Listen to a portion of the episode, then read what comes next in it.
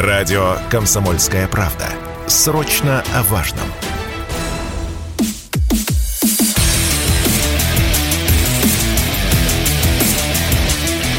Программа с непримиримой позицией. Утренний Мардан. И снова здравствуйте, и снова в эфире радио «Комсомольская правда». Я Сергей Мордан. На очень такой тоже толковый комментарий. У полковника Квачкова с боевым опытом не получилось подорвать Чубайса, а у дебильной бабы с губами уточкой и с ребенком все гладко вышло. Кто стоит за бабой? Вопрос только один. Да, да, абсолютно верно формулируете. Я говорю про то же. Но это, собственно, мысль, которая, которая там возникла в голове, по-моему, у любого, ну, хоть сколько-нибудь там здравомыслящего человека. Как же так? Ну, не бывает так просто. Не бывает. Любой, кто смотрел даже криминальные сериалы по какому-нибудь каналу НТВ, вот, или кто 90-е помнит и читал криминальную хронику, тогда же, в общем, каждую неделю появлялись новости про подрывы. Но это точно было, это было дело, это были операции целых групп. А здесь, в общем, нам предлагают обсудить вот только какую-то бабу, да, с губами уточкой. Нет. Вопросы как были, так э, вопросы и остаются. Ну да ладно. Давайте обсудим э, другие события. Ну а по другим событиям все без изменений. По-прежнему удары по Антоновскому мосту в Херсоне. Вот. Э, только в этот раз били по ремонтным бригадам. Тоже целенаправленно. А пострадали гражданские, строители от по сообщениям, которые были, два погибших, вот, а, раненые. Удар был нанесен вчера примерно в час дня. Ну, то есть э, били специально вот в тот момент, когда шли ремонтные работы. Вопрос. Вот тут возникает вопрос, кстати. А это трактовать как э, терроризм или нет? Вопрос, э, с моей точки зрения, совершенно бессмысленный и э, там, находится в такой теоретической, э, юридической плоскости. То есть ситуации, когда идет война, мне кажется, вообще там, обсуждать действия врага вот в таких категориях довольно глупо. Но поскольку там идейное, смысловое противостояние все равно идет, то есть нравится нам это, не нравится, согласны мы с этим, не согласны, а, там, соглашаемся мы вот по этим правилам воевать, э, или по этим правилам будут воевать без нас. Если вы обращали внимание, что представители украинской власти практически ежедневно, целенаправленно формулируют вот э, тезис, транслируют его, и он потом тиражируется десятками, сот, сотнями и средств массовой информации, лидеров общественного мнения. То есть они напирают на то, что Россия террористическое государство. А э, метод э, проверенный. То есть его Киев э, ну или так, тогда еще не Киев, тогда, я думаю, в общем, а, спецоперациями информационными занимались непосредственно кураторы американские и европейские, они его отработали еще 8 лет назад а, в истории с а, голландским Боингом. Вот. В этой кампании все повторилось вот э, с точностью, ну просто меняются сюжеты. Они отработали по Буче, совершенно, в общем, блестяще с точки зрения эффекта.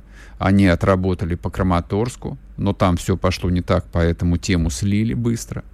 Они будут ее отрабатывать дальше. Они пока что качают тему Запорожской АЭС. И вот при всей фантасмагоричности этого а, им а, удается формировать западное общественное мнение, мнение именно в том контексте, что Россия является виновником ядерной угрозы. Пока что угрозы.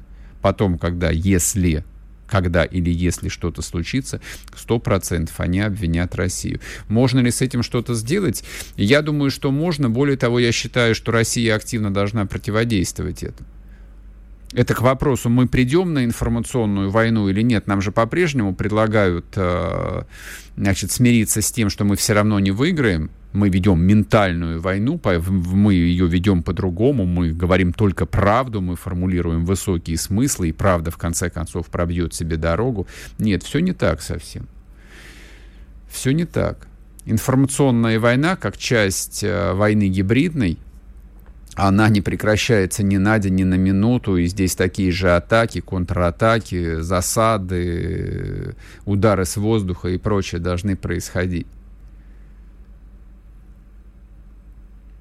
Поэтому Украина, нанося удары по Антоновскому мосту, а еще они целенаправленно, практически ежедневно бьют по дамбе Каховской ГЭС, просто вдумайтесь, бить по дамбе. То есть, если с ней что-то случится, там смоются огромные территории. То есть, гарантированно погибнет огромное количество людей.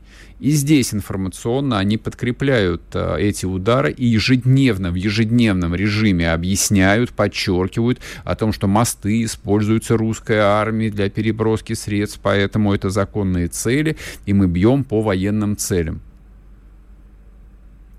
Теперь сравните, пожалуйста, с теми тезисами, с теми аргументами, которые приводились, э, ну вот когда возникла история у нас, а почему российская армия не уничтожает мосты через Днепр. Вспомните как бы вот эти вот э, слабые и бессильные объяснения, которые транслировались.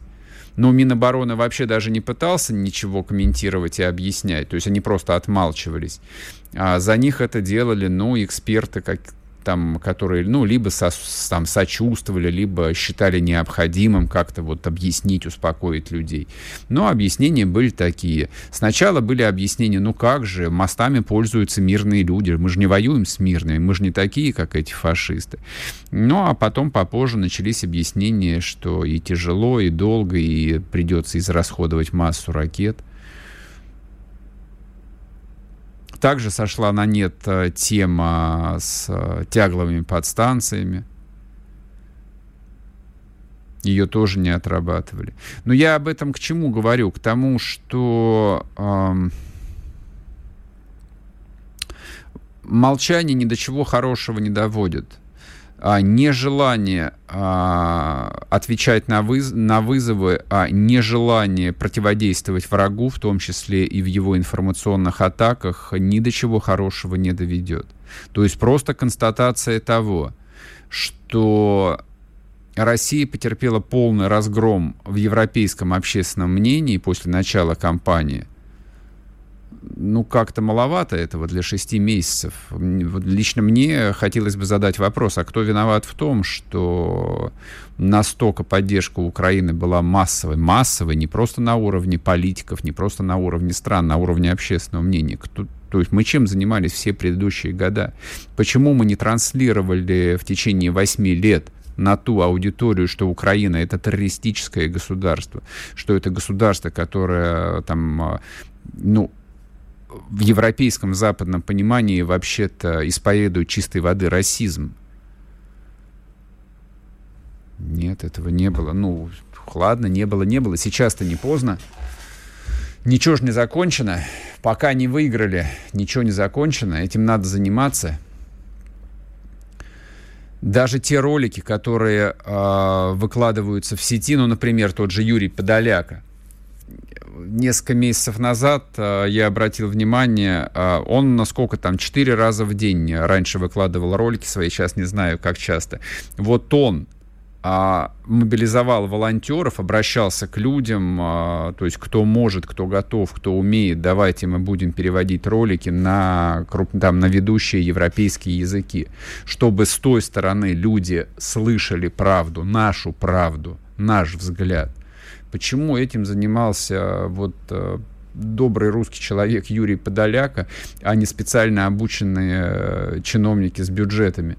Тем более, что денег, денег, уж поверьте мне, на коммуникации наша Родина тратит пфф, без счета. Почему так-то? Так и сейчас ровно то же самое – я открываю средства массовой информации, вы можете там открыть сайты э, там, любого американского, немецкого, французского, британского медиа. Там включите Google Translate, посмотрите, что они пишут, что они говорят, даже если вы не знаете там этих языков. Просто посмотрите. Повестка не меняется. Они озвучивают позицию одной стороны, при всем при том, что там в этом мире всегда есть люди сомневающиеся, всегда есть люди, которые идут поперек, всегда есть люди, которые, ну, готовы там воспользоваться в том числе и ситуацией, чтобы там, не знаю, сказать что-нибудь скандальное. А сейчас нет ничего более скандального, чем заявить, а типа я поддерживаю Россию и Путина. Такие ведь персонажи есть? Есть, конечно. С ними надо работать, обязательно с ними надо работать. Вот, но мы открываем новости и читаем только на русском языке рутинные новости, которые тоже никак не комментируются о том, что там ВСУ снова нанесли удары по Антоновскому мосту. Вот я читаю эту новость, и рядом будет э, там очередной брифинг э, генерала Коношенкова о том, что там уничтожены какие-нибудь очередные там опорные пункты и, э, значит, националисты хотелось бы услышать от э, Коношенкова что-нибудь про Антоновский мост. Честно, честно говоря. Не только мне, я думаю, всем хочется давно уже это услышать. Какое-нибудь вот э, объяснение, как же это может быть. Про понтонные мосты мы это знаем, но, может быть, пора там решить э, проблему с обстрелами Антоновского моста, тем более, что это создает, ну, такую оперативную угрозу нашей группировки на правом берегу. Так ведь? Вы сами знаете, что так. Короткий перерыв на новости и вернемся, не уходите. sportkp.ru О спорте, как о жизни.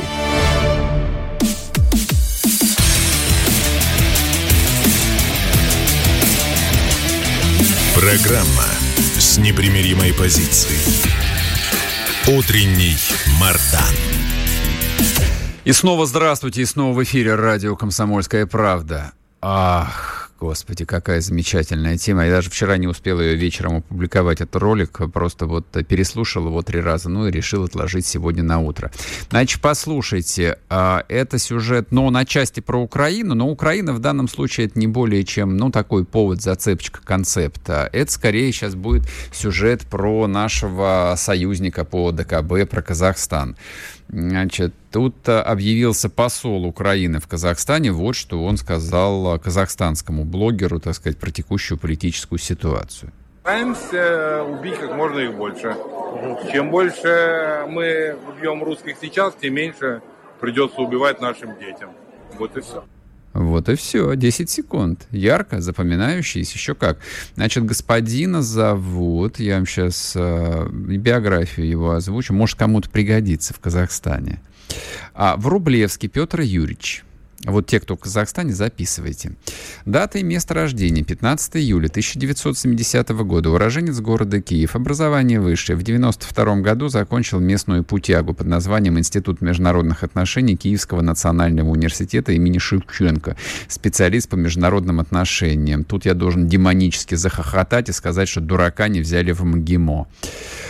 Так, ну да ладно. Референт-переводчик с французского языка. Знание языков. Английский, французский. То есть э, казахского языка не знает. И как? На каковском языке он разговаривает там а, в городе Герой Нурсултан? На русском. На каком же еще? Так он интервью на русском дает. Женат. Биография, ну, самая обычная, такая вот э, традиционная биография, э, с позволения сказать, украинского дипломата. Я просто почему так говорю, несколько подобных биографий я в свое время изучал.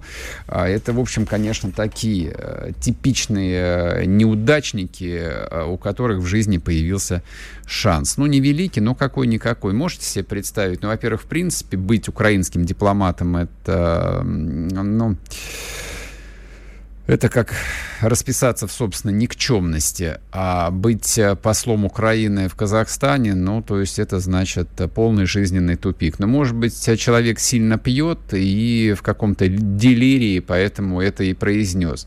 Вот, поэтому вы сразу его не осуждаете, не ругаете и не обещаете ему всяческие там телесные повреждения и кары на его седую голову, а может быть, действительно стоит э, его отправить в специализированные медицинские учреждения, так сказать, на, ну, не знаю, прокапать, например, его. Как от алкоголизма-то лечить? Я не знаю.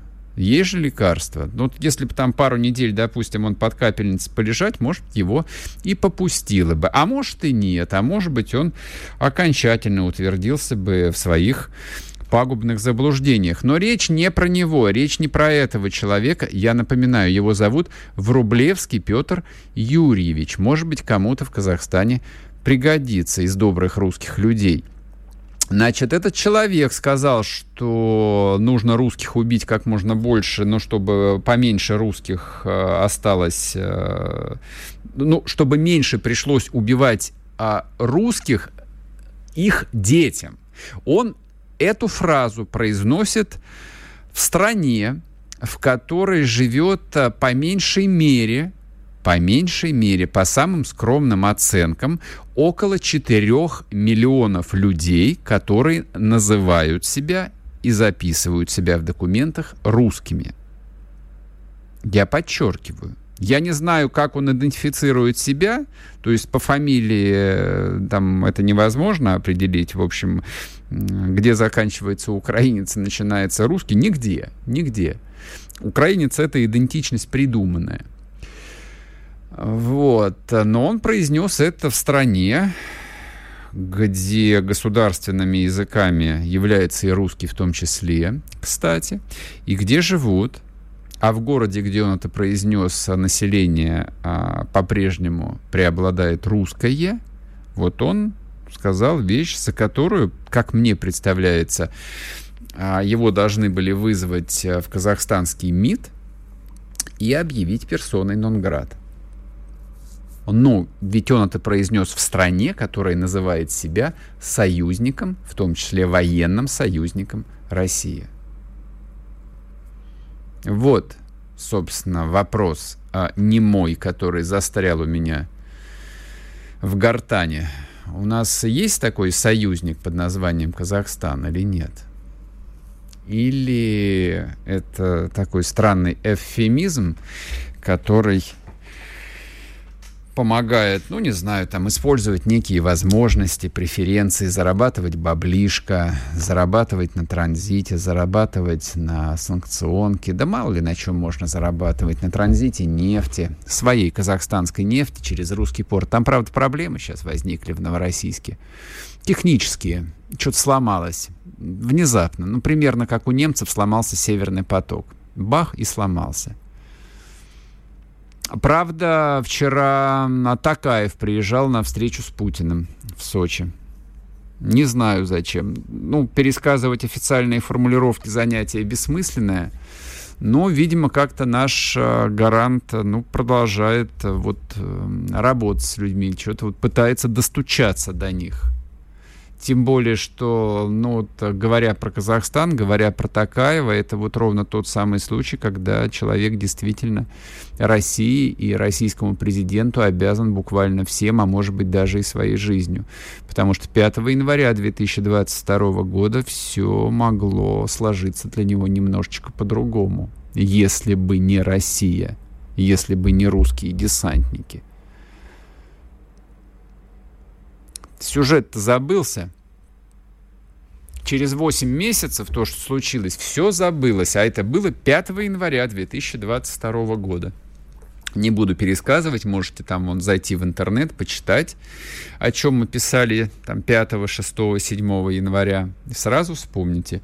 И вот происходит такой сюжет. У нашего военного союзника, члена таможенного союза, вот как бы часть большого совместного экономического пространства, посол Украины. А вот здесь, правда, возникает такой вопрос. Ну а что Украина? У нас что, разве война с Украиной? Нет, у нас нет никакой. У нас а, с Украиной выгодное, взаимовыгодное торгово-экономическое сотрудничество. Мы изо всех сил решаем технические возможности, как хохлам заплатить за транзит газа и нефти. Транзит-то идет? Идет. С ограничениями? Без вопросов, но ограничения сугубо технические, отнюдь не политического характера. Поэтому какие вопросы-то могут быть к казахам? То есть казахи как должны реагировать? Но я вам скажу, ну вот чтобы здесь не заниматься опять вот этим самобичеванием о том, что мы сами во всем виноваты. Виноваты, конечно, тут уж что. Только инфантилы снимают вину с себя и постоянно перекладывают ее на кого-то. А мы люди ответственные. Там Наша вина — это завсегда наша вина. Но, тем не менее, а, просто даже с точки зрения международного права, даже с точки зрения того, что порядка 25% населения Казахстана это русские люди, я подчеркиваю, четверть населения Казахстана это русские. Там по-прежнему еще остались города, их все меньше и меньше, где преобладающее население русское. Этнически, не по языку, а этнически русские. А у меня, собственно, вопрос, вопрос. Отреагирует ли как-нибудь э, наш МИД, ну, хотя как МИД может э, отреагировать? Он может, конечно, озвучить что-нибудь э, посредством своего официального представителя. МИД может э, написать ноту или какой-нибудь документ, но это совсем не то, что здесь требуется. Ведь э, речь идет не о какой-нибудь э, республике Буркина-Фасо, не о какой-нибудь э, французской Гвиане, не о каких-нибудь Сейшельских островах. Речь идет о нашем родном, дорогом, любимом Казахстане, о нашем ближайшем союзнике. Ближе только э, Белоруссия. Ну так они, они вообще, это, вот, вот это мы и есть, это часть союзного государства. А Казахстан это союзник, военный, экономический союзник. Я подчеркиваю. То есть масштаб связей разных экономических, а, оборонных, научных, политических между Россией и Казахстаном, ну, подобного уровня связи нет ни с кем. Просто для того, чтобы понять, представить себе там качество, размер взаимодействия, помните, что в Казахстане по-прежнему находится Байконур, с которого взлетают российские ракеты.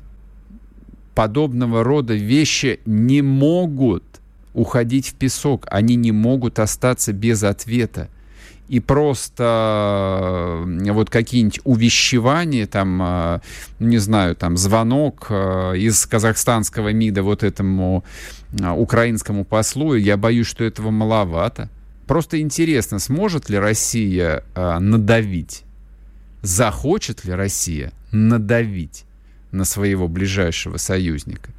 Это же Восток, Азия, дело тонкое. Хотя что тонкое? Такое же, как и в Европе. Если ты позволяешь, чтобы в тебя плевали, в тебя будут плевать дальше. Обязательно надо наказать. Обязательно этого человека надо наказать.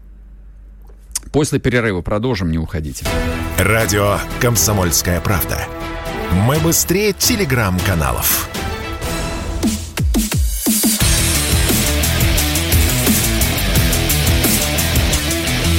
Программа с непримиримой позицией. Утренний Мардан. И снова здравствуйте, и снова в эфире радио «Комсомольская правда». Я Сергей Мордан. Идет трансляция на Ютубе, Ютуб-канал Мордан 2.0. Подписывайтесь, нажимайте лайки, идет трансляция в Телеграм-канале Мордан. Вот прежде чем мы дальше продолжим программу, я вам сейчас зачитаю новость. Оказывается, оказывается, вот этот вот э, украинский посол, он разговаривал, разговаривал не просто э, с каким-то там блогером, а с организатором языковых рейдов в Казахстане Диасом, испанец, что ли, Кузаировым. Вот. Ассамблея «Народ Казахстана» уже осудила высказывание посла Украины. Для нас чужд язык вражды, неприемлемый и непонятна пропаганда этнической ненависти в любых ее проявлениях. И это все Алло, алло. Российский МИД, это все? Будет что-нибудь еще? Из Казахстана нет? Сообщите, пожалуйста. Ладно, оставим пока эту тему, будем ждать новостей. К нам присоединяется Владислав Шурыгин, военный журналист, эксперт. Владислав, привет. Да, приветствую, приветствую. А, хотелось бы начать э, с обсуждения практически ежедневных э, атак беспилотников, э, ну или, не знаю, там работы нашей ПВО в Крыму над Севастополем. Что вообще происходит? Объясни, пожалуйста. Ну, понимаешь, здесь есть, как бы, как у каждой конкретной вещи есть свое конкретное объяснение или понимание. Понимаешь, на мой взгляд, ну, это моя личная мое личное убеждение, что с нами очень плохую шутку сыграло э, заигрывание в нашей власти с населением и попытка рассказать, что у нас все прекрасно. Знаешь, вот как э, Дугин буквально за сутки до трагедии очень точно написал, что время войны, войны сквозь сон, а мы воюем сквозь сон, понимаешь? оно Мгм. прошло.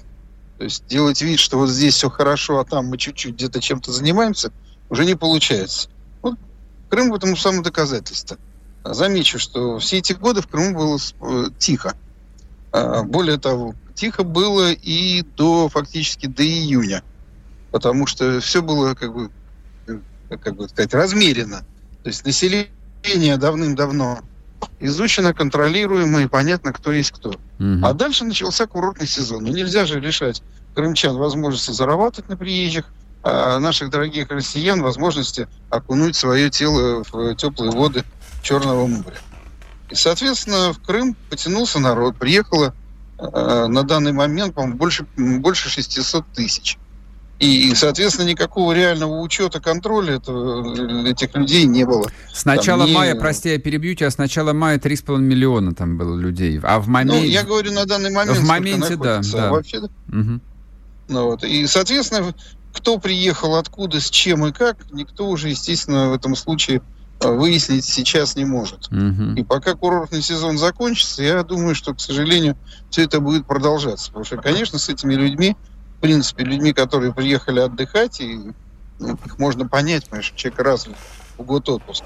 Тем не менее, вместе с этими людьми туда при- приехало очень много, ну, то, что называется, такого контингента, который сейчас и работает. То есть были привезены э, десятки дронов в, в автомобилях, там, понимаешь, не знаю, в грузовых или Мгм. в в багажниках этих самых. Но когда группа работает, то, понимаешь, вот эти вот вся логистика, она обеспечивается и идея, понимаешь, элементарно. Люди могли приехать на машине, набитой купальными принадлежностями, понимаешь, да еще и, как мы видим, с историей с Дашей, погибшей нашей Дугиной, еще и с собственным ребенком, понимаешь, для Мгм. прикрытия. А уже там к этому моменту другие люди привезли там в грузовиках, которые перевозили что-нибудь из России, и взрывчатку, и все, что хочешь. И, соответственно, мы имеем дело с разветвленной, хорошо подготовленной агентурой, которая прекрасно используется нашими слабостями. Поэтому вопрос, почему каждый день Севастополь атакуют какие-то дроны, да вот именно поэтому. Потому что, как сказать, э, закрыть все это вот в этих условиях просто невозможно. При этом не надо списывать еще и наше собственное полное раздолбайство, понимаешь, когда э, склад с боеприпасами находится в паре сотен метров от железной дороги, и любой проезжающий видит, что там полный бардак Мгм. и свалка, то удивительно, что это не было сделано раньше.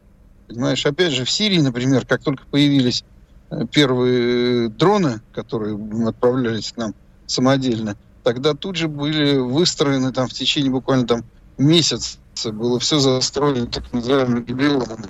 Это такие, ну, все их знают, такие квадратные сетчатые корзины высотой в рост человека, набитые э, мелкой галькой, которая прекрасно поглощает и ударную волну, и прекрасно защищает. И вся наша база превратилась в такую крепость, стоящих из этих габионов, где, э, скажем, у попадания любого там беспилотника не решало ровным счетом ничего, кроме того, что вот в локальном месте что-то там происходило.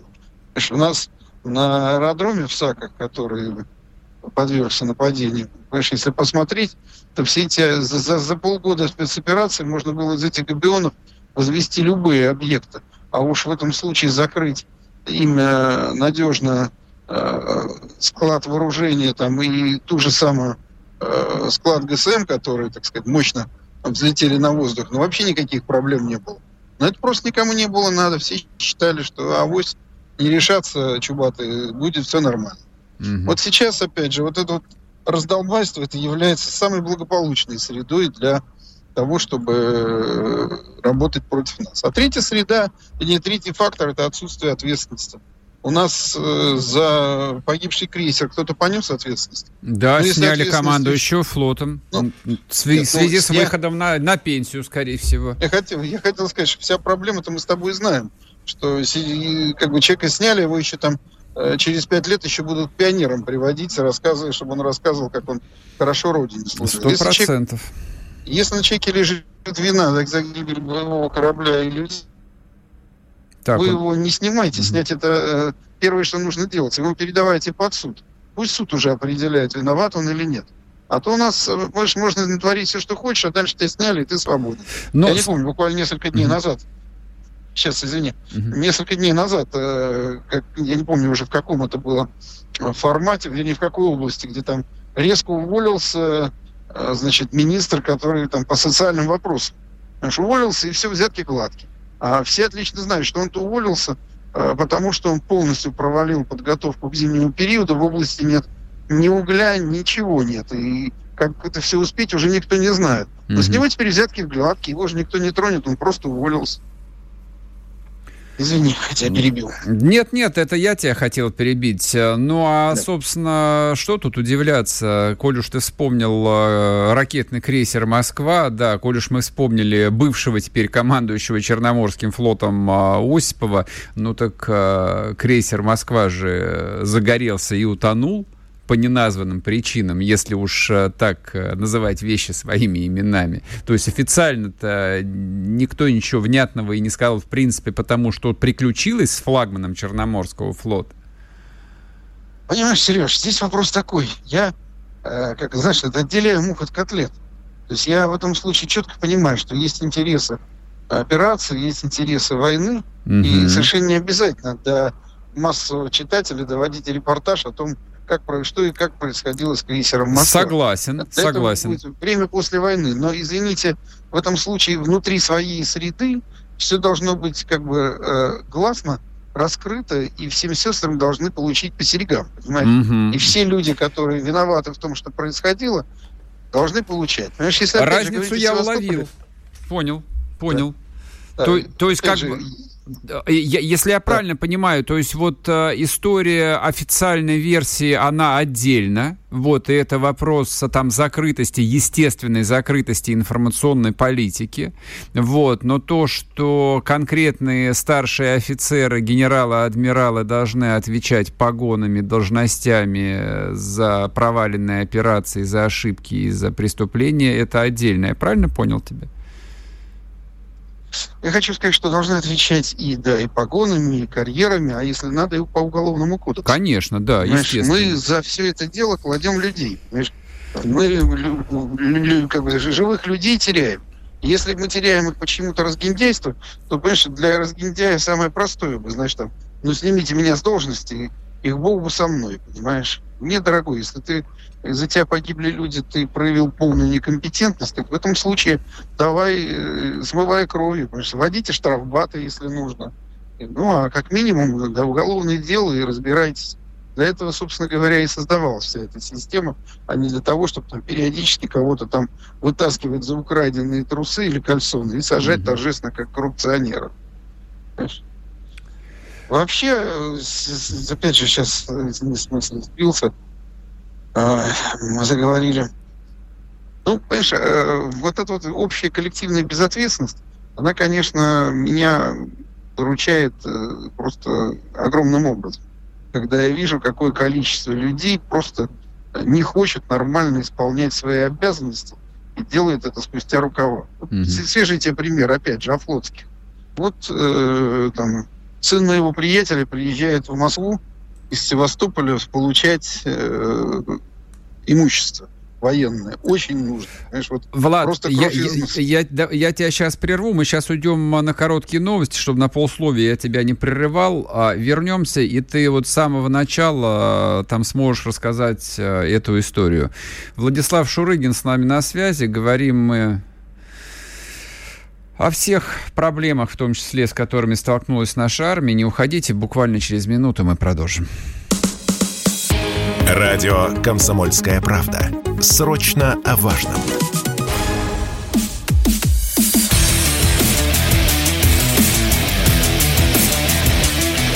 Программа с непримиримой позицией. Утренний Мардан.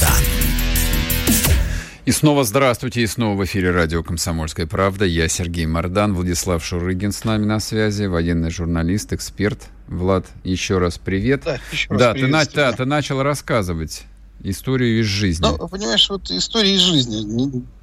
Несколько дней назад а, сын моего хорошего боевого товарища, военного, приезжает из Севастополя сюда получать очень важное для ведения боевых действий имущество, скажем так, или оборудование. Угу. Ну, вот. при, при самолет отправлен, конечно. Э, человек прилетает, э, грузовик здесь ждет. Как бы, сев, э, что называется, на аэродроме, звонок в службу, которая все это выдает. Можно сказать, на склады.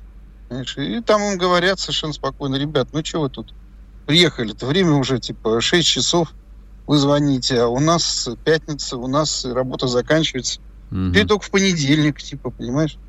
И там, знаешь, с помощью там уговоров какой-то матери каких-то бакшишей, понимаешь, люди договариваются, что там какая-то, значит, э, сволочь э, складская задержалась там на 2-3 часа э, до работы, на работе, чтобы они могли это оборудование получить. Mm-hmm. Так они же его получают, и опять же, не для себя, а для воюющего флота.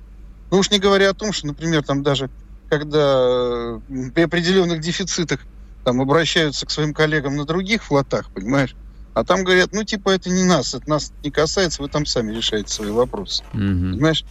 Это все как бы вещи, которые складываются в очень серьезные проблемы, которые э, спустя полгода по-прежнему сохраняются. Понимаешь? И это, конечно, каждая из таких проблем на день, на час, на сутки увеличивает время вот этой нашей операции. А в чем а, проблема-то? Ну вот, а, если совсем по-серьезному говорить, а, это, ну, такие застарелые болезни, в принципе, вот, устройства нашей армии. Либо вот сам параметр, вот, по-прежнему идущий именно специальной военной операции со всеми вытекающими, тоже вот задает объективное ограничение, вот в рамках которых там действуют ну, все, в том числе знаешь, и военные. Вот как тут... -то? Знаешь, э, собственно говоря, я у себя вот в своем телеграм-канале Рамзая об этом постоянно пишу. Наша главная проблема заключается в том, что мы как общество не ведем войну. Мы как общество пытаемся изо всей силы, э, как сказать, э, вести, э, так сказать, праздный и веселый образ жизни. И никак ни в коем случае не, не смотреть в эту сторону. Такой, знаешь, пир во время чумы. Да, Знаешь, нельзя об этом думать, нельзя об этом говорить а давайте мы вообще как бы стараться это не замечать. Понимаешь, это и в обществе сейчас. Если в начале там февраль, март, апрель общество как-то всем этим жило, то теперь все это загоняет на периферию своего сознания. Типа, об этом думать не модно, говорить не модно. Понимаешь, у нас уже, извини, в рестораны в военной форме не пускают, как ты сам писал. Понимаешь? Это говорит о том, что как бы, главная проблема – это проблема общества. У нас нет Государственного комитета обороны, у нас нет лозунга «все для фронта, все для победы». Кстати, у украинцев он есть. Знаешь, я смотрю на то, как себя ведет Украина, угу. и я немножко, так знаешь, так э, обалдеваю, потому что они ведь, будучи нацистами, там, понимаешь, вот порождением вот этой всей мерзости, они ведь на себе натащили всю полностью советскую систему. Да, Термосистему перманентной мобилизации нон-стоп. Как в 1941 году СССР э, кидал резервы на фронт непрерывно, точно так же этим занимается Украина все лозунги, понимаешь, вся система жизни общества, все, что они организовывают, Пропаганда. они организуют по, по советскому образцу, и она у них работает. Да, верно. А мы изо всей силы делаем вид, что у нас э, как-то вот мы немножечко другие, мы так вот одной левой, одной задней, понимаешь?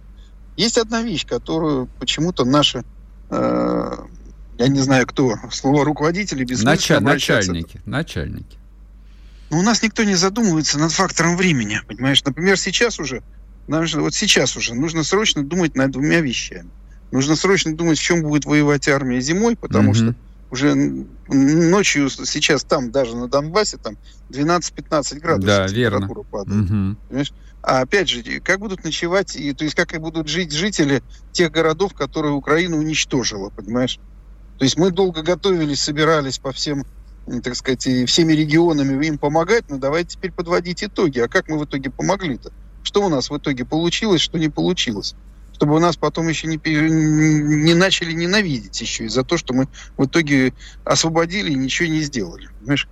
Это вот как пример. То есть чем должно заниматься мобилизованное общество? У нас об этом никто ничего не пишет, не говорит мы потом спохватимся. Слушай, знаешь? вот, коль ты вспомнила тему про этот самый ресторан «Магадан», про который, ну вот, э, слушатели, зрители меня уже который день в чате спрашивают, э, я вот тебе какой вопрос просто хотел предложить как человеку, который военную форму носил. А, это правда, что... Вот не так. А как ты можешь объяснить, что вот как в 90-е отменили обязательное ношение формы офицерами. Ведь вся Москва была покрыта попахами, вот офицерскими шапками. То есть в метро входишь, да, вот-вот поток идет военных, которые едут. А почему это не вернулось? Ну, понимаешь, в 90-е годы э, все это было отменено как некая такая, знаешь, как это, признак демократии. 90-е понятно. А сейчас да. что мешает э, не вернуть это? Как-то офицер э, не ходит в форме, он надевает э, спецовку там на работе в Генштабе. Это что вообще такое? Ну, понимаешь, это, опять же, связано с состоянием нашего общества. Угу. Опять же, с состоянием, в том числе и нашего офицерского корпуса. Понимаешь, многим, в общем, э, и, знаешь, я когда-то помню, в 90-е, даже 80-е, извини, 80-е годы э, об этом писал. Называется «Я работаю офицером». Угу. Понимаешь? Угу. Как многие тогда и сейчас периодически, типа, я вот работаю офицером, понимаешь? То есть ощущение, что ты служишь, служишь стране и государству, и служишь 24 часа в сутки, а не те там 8 часов, сколько ты сидел в военной конторе, угу. этого у многих... У нас пропал звук. Сейчас попробуем переподключиться. Важная тема. Мне хотелось бы, чтобы именно Владислав Шурыгин об этом э, поговорил и рассказал, потому что вот он человек, который военную форму много лет носил, в отличие там от меня. Вот, ну и, собственно, чтобы мы прояснили, наконец, этот э, вопрос, этот казус, который приключился. Влад, а... Да, извини. Да, да, да. Угу. Что-то оборвалось. Итак. Знаешь, угу. а, и, понимаешь, вот это вот ощущение, что я работаю, угу. оно в итоге приводит еще и к тому, что сейчас ведь происходят очень такие, э, как сказать, неприятные инциденты. Война-то вдруг выяснилось, что служить в мирное время люди хотели в этом, знаешь, там, угу. хорошие деньги, там, карьера, там, и прочее, там, квартиру дают. А сейчас-то вдруг э, некоторые товарищи начали писать рапорта, потому что, как это, на войну ехать не хочу, понимаешь? Есть же такой термин, который сейчас появился. Понимаешь? У нас э, особенно как это правильно сказать-то, Понимаешь, э, не все далеко собираются ехать на фронт. Фактически это дезертирство. Люди там подписали контракт, а когда фронта дошло, а мы, в общем, чего? Мы вот не поедем. Вот мой, мой, вот мой рапорт на увольнение. Возникает вопрос, почему у нас есть система, при которой человек, заключивший контракт, в боевой обстановке может просто его разорвать и уйти. Понимаешь, в боевой обстановке ты разрываешь контракт, ты дезертир, иди в штрафбат или в тюрьму. Ну да, ну, штрафбат, дисбат, нас... как угодно, да, естественно. Или тюрьма за, еще раз говорю, за дезертирство. У нас-то этого ничего нет, у нас никакой нет ответственности за разрыв контракта, понимаешь? Угу. И особенно на первой неделе операции таких ведь, извини, бродили индейцы, что называется, только что не по лесам, которые просто, скажем, доехали до района проведения операции, потом вдруг выяснилось, что там все, оказывается, и стреляют, знаешь, побросали и пошли. Угу. Сейчас, слава богу, конечно, другая ситуация, но все равно. Понимаешь, это говорит о том, что общество, еще раз говорю, главная наша проблема – это то, что наше общество совершенно не мобилизовано, и думать, что мы сможем с таким абсолютно расслабленным, э, полупарализованным с точки зрения своей внутренней воли э, национальным обществом эффективно выполнять задачи, я сильно сомневаюсь. Это победить общество, которое на самом деле ощущает и говорит вслух о войне. То есть Украина-то говорит о том, что они ведут войну, и которую они хотят выиграть.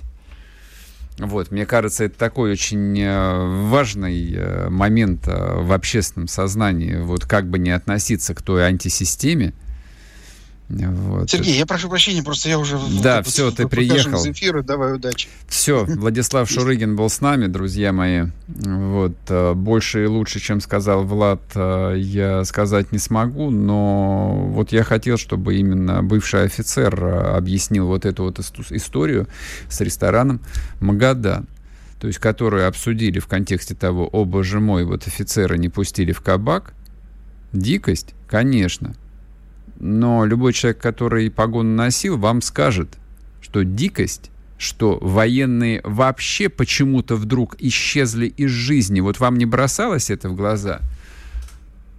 А москвичам оно, вот, ну, тем, кто давно в Москве живет, то помнят еще Москву советскую, не могут э, не сравнить. Раньше там заходишь, да, в московский ордена Ленина, метрополитен имени Ленина Да, и военные, и военные, и военные, и военные. Сотни, тысячи, десятки тысяч. А сейчас нет ни одного. Куда они делись? Милиционеры куда делись?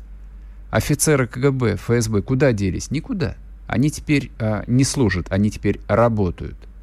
Вот поэтому и случаются такие казусы. Все, всем до завтра. Пока, будьте здоровы, берегите себя. Радио «Комсомольская правда». Мы быстрее телеграм-каналов.